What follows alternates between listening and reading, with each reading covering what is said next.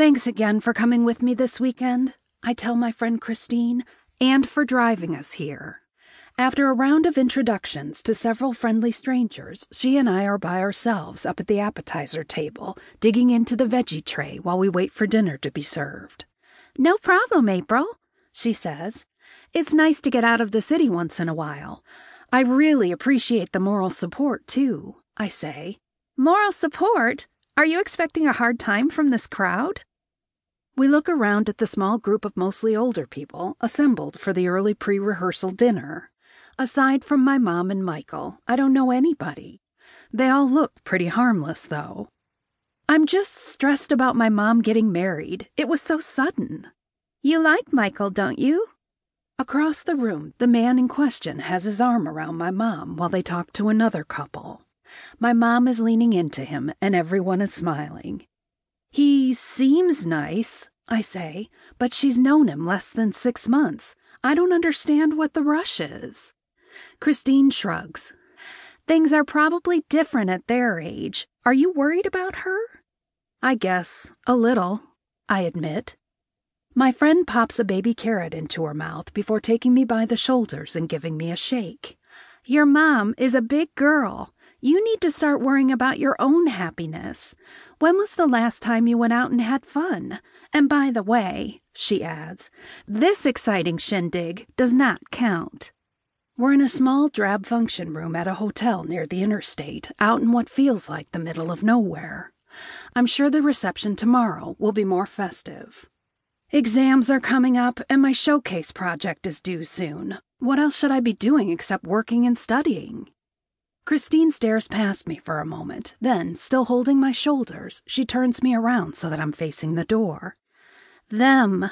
You should be doing one of them.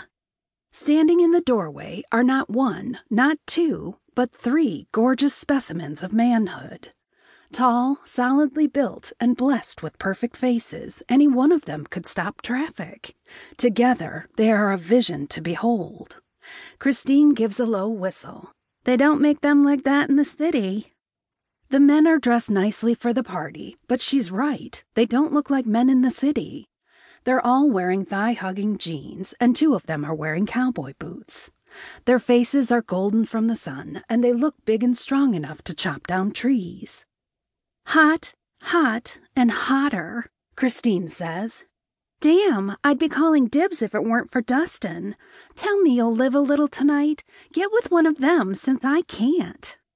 She's right that I've had my nose firmly to the grindstone for the past several months. But I'm over college, guys, so it hasn't been that hard to focus on my studies. I'll have plenty of time to date a sexy professional type after I graduate and get a job. Actually, you owe it to your academic career, my friend. Christine continues.